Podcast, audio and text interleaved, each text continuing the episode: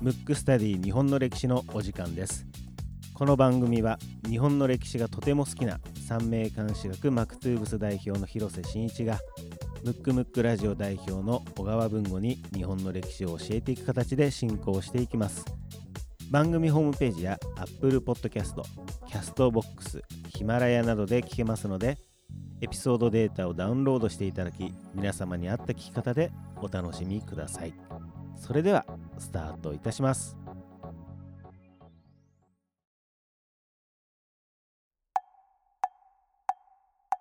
むくむくラジオだべ。むくむくラジオだべ。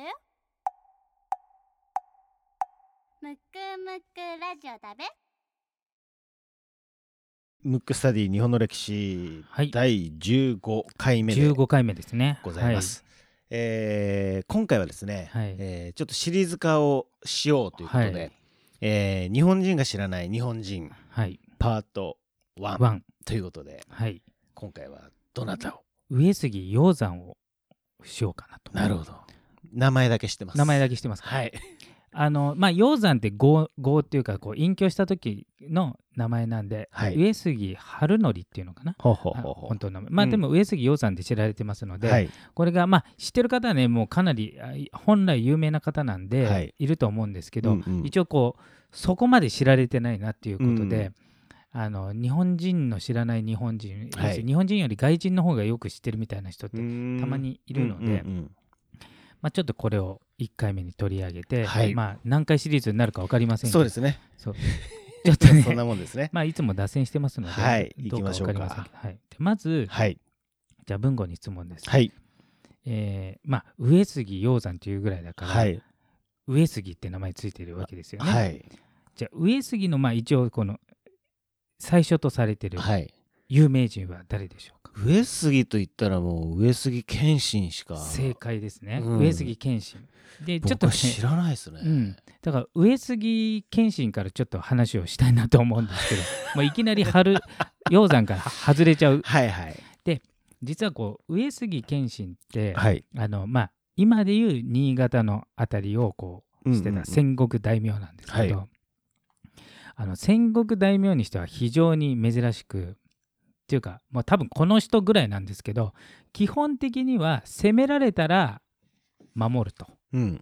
または攻められてる国から助けてくれって言われたら助けるって感じでうん。あの基本的にこの侵略するその野心はほぼないうん。人なんですよ。うん。であのゲイ説も流れてるぐらい、うん。生涯まあ、えー子供も作んなかったし、うん。だからちょっと謎の多い人なんですけど、うん。それでいてうん。めちゃめちゃ強いんですよ。うん。うん。でまあ昔ね、うん。まあ、ゲームで信長の野望とかでやったことある？ないないよ。あのはい。大体歴史もののゲームやると、はい。一番数値が高いのが上杉謙信えー。なんですけど、例えば、うん。天下統一をしたのは、うん。えー豊臣秀吉、うん。その前が織田信長でしょ、うんあれより全然強い全然強いんですけど、うん。あの上杉あ強いっていうのは全体としてね、はい。まあこ子というか戦国武将として強いんで,、うんすけどあの政治的野心がないので、うん。例えばこう天下統一しようとかそういうのない,、うんないんですよ。うんで当時のうん。日本うん。でいろんなとところに戦国大名っていたんですけど、はい。まあ、これもはや上杉鷹山じゃなくて上杉家の話ですね。うん。でいたんですけど、で後々有名な織田信長とか豊臣秀吉は知ってますけど、はい。その頃うん。よりちょっと早いんですよ生まれが、うん。上杉謙信って。うんうんで実は戦国最強なんで、うん。最も強いと言われてたんですよね。うん。まあ、要するにその戦いに。で2番目に強いと言われてたのが武田信玄なんですよ。はい。で武田信玄と上杉謙信が戦っちゃってたんで、うん。あのまあ、その時はなるほまあど他の人は知らない誰とも比べられないから、うん。けど今考えればうん。1位と2位が戦ってたんで、他のところっていうのが、まあ要するにそこで潰し合いしてくれたんで、うん。それでまあ織田信長が行ったみたいな感じなんですけどね。ちなみにうん。上杉謙信にうん。ほぼ1回も勝てなかった、うん。まあ引き分けみたいなのあるんですけどね、武田信玄もめっちゃ強なんですよ。うん。武田信玄が、うん。あのある時武田信玄は野望があったんで、うん。今日今日に行って、うん。まあ、要するに自分が中心になろうとして、うん。その武田信玄というのは山梨とかはい。長野県なんで、はい。京に行く時に途中であの徳川家康とうん。織田信長の領域を通ってうん。いくんですけど、うん。その時、戦ったの。うん。武田信玄対、うん。えー徳川、うん。織田連合軍。うんうん。これ知ってます？いや知らないです。あの秒殺されてへ徳川家康えがあまりの恐怖にうんこうんこ漏らしたっていう。そっかそっか。ありましたねうん。そういうあのもう話がね1日か2日でうん。連合軍がもうめたくそにやられて、うん。ボロボロになったの、うん。それよりも上杉謙信の方が強いんで。もうでも尋常じゃない強さすごいですね。でその途中で上杉謙信あじゃあ武田信玄ははい。病死しちゃうんで、うん。で上杉謙信は野心がないと、うん。要するにつ他の国に行かない、うん。そのうち死んじゃうんで、だから織田信長が天下統一できたって話なんですけどうん。もう異常に強いんですよ、すごいですね。武田上杉っていうのはね。そうそうそう。だからそこ戦っちゃってたからね、うん。これがもうちょっと離れたところにいたらまた歴史は変わってたかもしれないんですけどそうその上杉家がう、ん。まあ、その上杉謙信っていうのは子供がいなかったので、うん。上杉景勝っていう人に後を継がしたんですね。うん。まあ、景勝もまあ有能な人なんですけど、うん。それのまあ参謀、えー補佐役だったのが直江兼続って言って、大河ドラマになった「うん。天と地」とかね、うん。うん。なったんですけどその時うに、ん。えー、と上杉謙信と上杉景勝っていうのが、うん。あの徳川家康と争うぐらいの力を持ってたんですね、はい。あの秀吉が死んだ頃ぐらい。うん。で秀吉とあの景勝は非常に、まあ、いい関係だったんですけど、その時五大老っていうのになってたんで、うんえー、と領土もでかかったんですよ。うん。要するに130万石の大大名なんですよ。うん。今で言うと加賀100万石って言ったら一番すごそうじゃない？100万石って言ったら当時すすごいんですよね、はい。江戸時代では、うん。その前だから130万石だから超でかいうん。藩だったんですけど、うん。徳川家康と敵対しちゃったんで、うん。徳川家康側についてた人は土地は安堵されましたけど徳川家康と敵対したんで、うん。まあ潰されるかうん。縮小させられちゃったんですよ。うん。で、えー、と当初130万石の大大名だったんですけど、うん。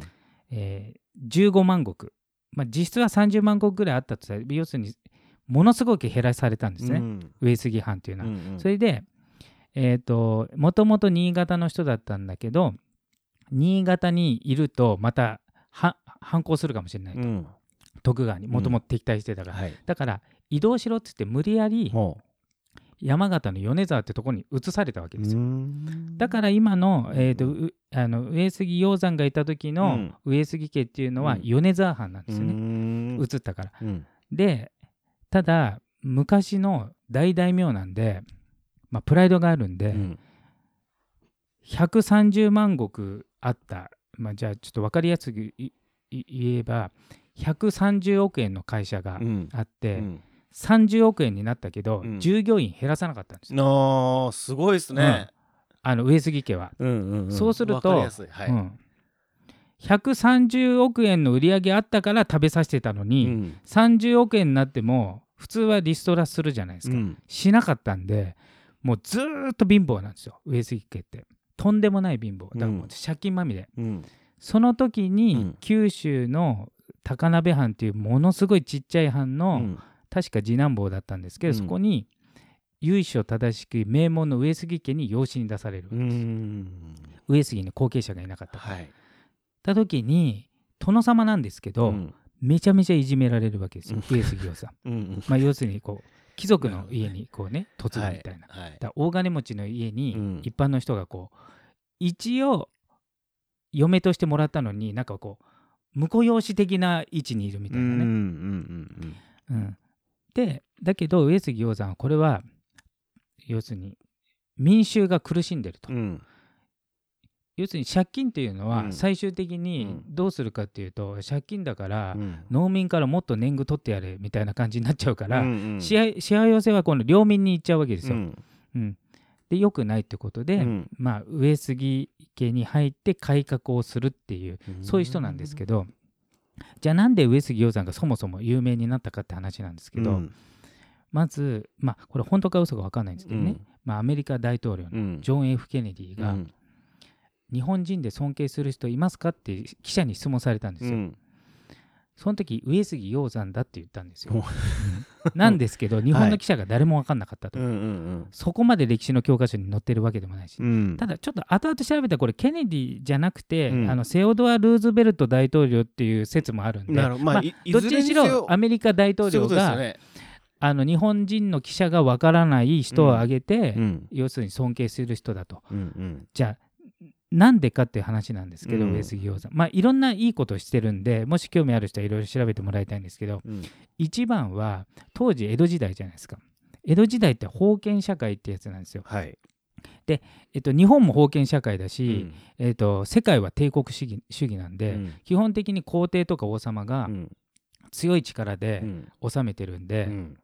まあ、やりたい放題の時代じゃないですか、まあ、要するに農民がバタバタ死んでも殿様の食事は豪華だったりするわけですよ。要するにあの全然関係ないっていう、うん。この時代に多分ね世界初の民主主義なんですよ。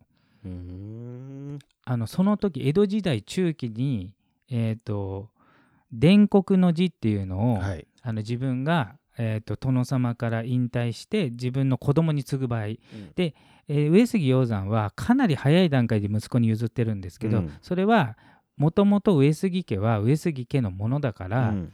自分がえっ、と養子として入ったけど、うん。自分の子孫ではなくてうん。もともと上杉家の人を戻したいと。うん。だからあのその後継者にして上杉に戻したいということで自分がこううピンチヒッター的なうん。意味で要するにあんまり執着しなかったわけです、ね。なるほど。でその時にその息子にむ息子がちょっとよしか分かりませんけど、うん。あのこれは秘密だと。うん。要するに絶対に開示すんなって言って、伝国の字っていうのを渡すんですよ、うん。そこに書かれてたのはあの藩はうん。上杉家のものではなくて、うん。民衆のものだと、うん。民衆が喜ばないうん。殿様がいたら、うん。意味この国にとって意味がないから、うん。要するにおそらく当時として世界初あの国は民衆のものだって言った人なんです。ただしそれは大っぴらにしなかったんで、うんうん。要するに殿様がそう思ってれば、うん。いい政治というか統治が国として統治がなるってことで、あんまり口外しなかったんで、うんうんなかなか分かんないんですけど、そういう方なんですうよ。ん。だから多分世界初の民主主義的な思想を持ったうん。名君っていうかうん殿様っていう、うん。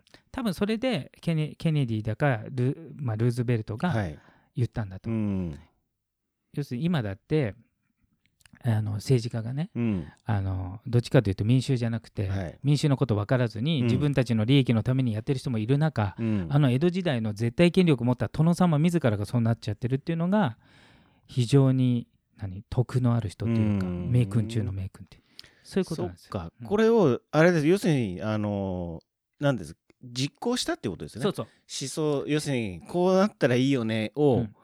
実行して、そう。そうですね。米沢藩の借財完済させるそうそうそう。で実行した時に、うん。当然既得権益持ってるやつは、うん。もう民なんか死んでもいいと思ってるやつがいっぱいいるわけですよ。うん。その中殿様一人でややったんですけど、うん。殿様なのに、うん。後から養子に入ったからみんな逆らっちゃうから、うん最初は上杉鷹山だけ質素な暮らしして、うん。他は相変わらず派手な暮らしをしてるわけですよ。うん。うんうんそれをえーしばらく我慢して、うん。でこの人は生涯殿様にやりながら絹は着ない、うん。麺だけ。うん。で食事もえっ、と、えーなんだよ一汁一菜。だから、うんうんご飯味噌汁、うん。野菜だけ、うんうん。うん。を生涯貫き通すと、うん。でそれをなるべく、うん。まあ、部下にもさほど最初は強要しないと、うんこうなってほしいって言ってこう、まあ、なるべく待つと。うん。だから独裁的なことは一切しないで、うん。民主主義を達成した人みたういなん。感じの方なんですよ、で有名な言葉は、うん。あのなせばなるなさねばならぬ何事もなさぬは人のななさぬなりけりって聞いたことあるでしょ？ありますね。これがこの方の意見で、うん要するにもう借金まみれの国を立て直すことも無理だし、うん殿様がそんなこと言ったっうて、んあの民衆のものじゃねえじゃんって。うん。もともと上杉家のもんだろとみんな思ってるのを、うん。うん殿様がそんなこと言ってもみんな従わないって言っても、うん。さっきのねなせばなるっていうことで、うんうん。最終的にはみんな従って、うん。さらに借金もなくなって、うん。借金どころかプラスの貯金までして、うん。周りの国が、えー飢饉うん。要するに餓死者が出るような国がうん。江戸時代でいっぱいあるんですけど、うんその時にうん。お金とか食料貸し出しまでできたってういう、ーん。そういう方なんですよ。相当有能な方ですね。有能。有能プラスなんか人格者、そうですよね、だから多分江戸時代の3うん。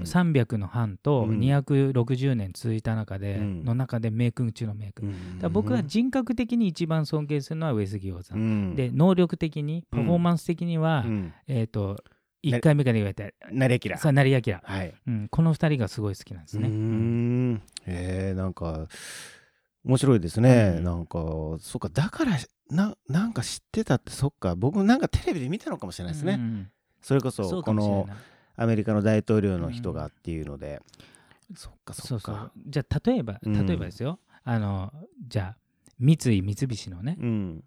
財閥系の企業が、うん会社が一従業員のためですとはまあ言わないじゃない、うん。まあ今ねちょっと前で大韓航空でなんか話題になってますけど、うん。なんか一族の人だったら何やってもいいみたいな、うん。あれとはもう真逆の人ですよね、うんうんうんしかも江戸時代って自分以外全員がそうやって威張り散らしてる中で、うん。自分だけでそうしたっていう、うん。そういう方なんで、そういう風になった背景っていうのは何があったんですあかね？背景っていうのはあの一つはん。自分の国あ国元々の出身がうん。貧しいちっちゃい藩っていう、ゼンは要するに上杉家出身じゃないっていうのはやっぱり一番でかいと思う。あともともとどの藩でも、はい。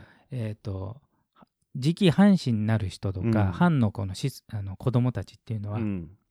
すごいゆ優秀なお坊さん、うん。当時お坊さんっていうのは先生なんで、うんに育てられるんだけど、うん。上杉鷹山が支持したこのお坊さんがとてつもなく人格者なんで、ここの人の影響を強く受けて後々あの呼び寄せて、うん。あの米沢藩にうん。もその人の、うん。まあ、学校なり、うん。教えもやったんでだからちっちゃい頃頃の教育も非常にいい方に習ったという。かなるまあじゃあ本当に教育というか誰に何を習うかでそうそうそう。本当にいろいろ変わるっていうことですね。そうそうそう。だからまあちょっとね戻るんですけど、うん。以前まあ西郷隆盛の話をしましたけど、うん実は西郷がまあいろいろね明治維新のことで何個もやったんですけど、うん。そのうちの一つが、うん。当時明治天皇っていうのは、まあ、まだ若かったんですよ、うん。まあ、ちょっと子供に近い感じだったんで、うん。西郷がやったのはうんその時の最も人格者を、うん。あの寺医にしたっていう、うん。なんか側近の先生にした、うん。うん。だから明治天皇が立派になったっていう説もあるぐらい、うん。教育がすごい要するになんつうの、えー、と私をなくして国のために尽くす的なうん。ものを重視したっていう、やっぱりでもそういうところに行き着くんですねなんかね、そうなんです、うん。まあ一人ではね何もできないですからね、うん。やっぱり誰かが、そうそういう人が出ると、うん。今までが負債抱えても一気に好転して、うん。ただねやっぱりね人格者って何代も続かないんで、うん。悲しいかな。悲しいかな。やっぱうん。そういう人が出たらいいんですけどその後うんやっぱり緩んでしまうことはあるんですよね。なるほどなうん。いやいやいやちょっとどうですかね皆さんも。上杉鷹山ちょっと興味を持っていただければ、はい。少なくとも僕は興味を持ちうんました。およかったよかった。はい。うん。なるほどありがとうございます、じゃあですねあのー今回の、はい。えー日本人が知らない日本人パート1テーマは、えー上杉鷹山でした。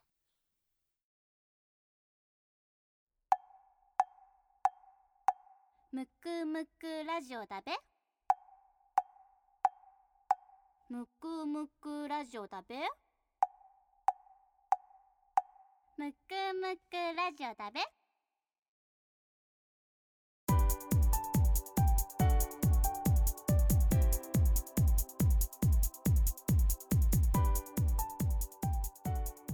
エンディングです。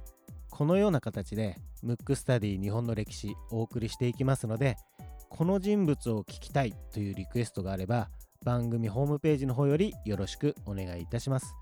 また聞き方ですけども Apple Podcast、Castbox、ヒマラヤ、番組ホームページこちらの方で聞くことができます。